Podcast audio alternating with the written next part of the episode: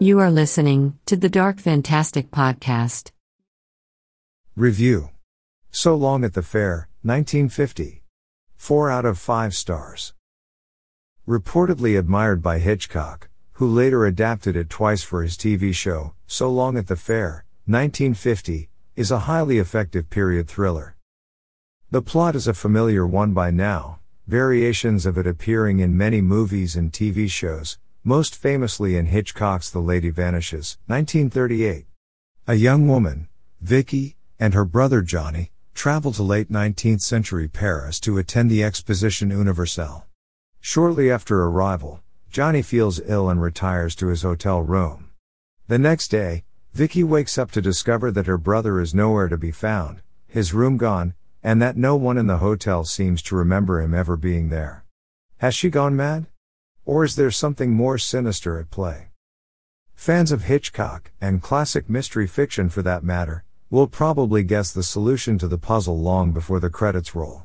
But directors Terence Fisher and Anthony Darnborough keep things moving at such a brisk pace and with such technical elegance that even if the viewer knows the outcome, the film remains absorbing and suspenseful.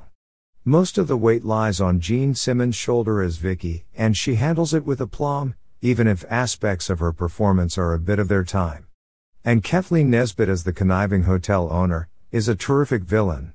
A young Dirk Bogarde is unimpressive, not having yet blossomed into the British art house icon he would become in the 1960s and 70s.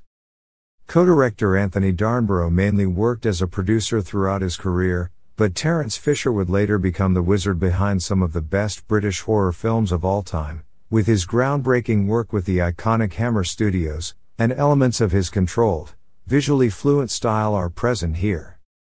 Even if the ending doesn't have the impact it should after more than an hour of superbly crafted build up, So Long at the Fair, remains a terrific thriller, and with a running time of just over 80 minutes, is a fast paced watch.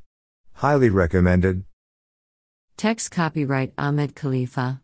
2021.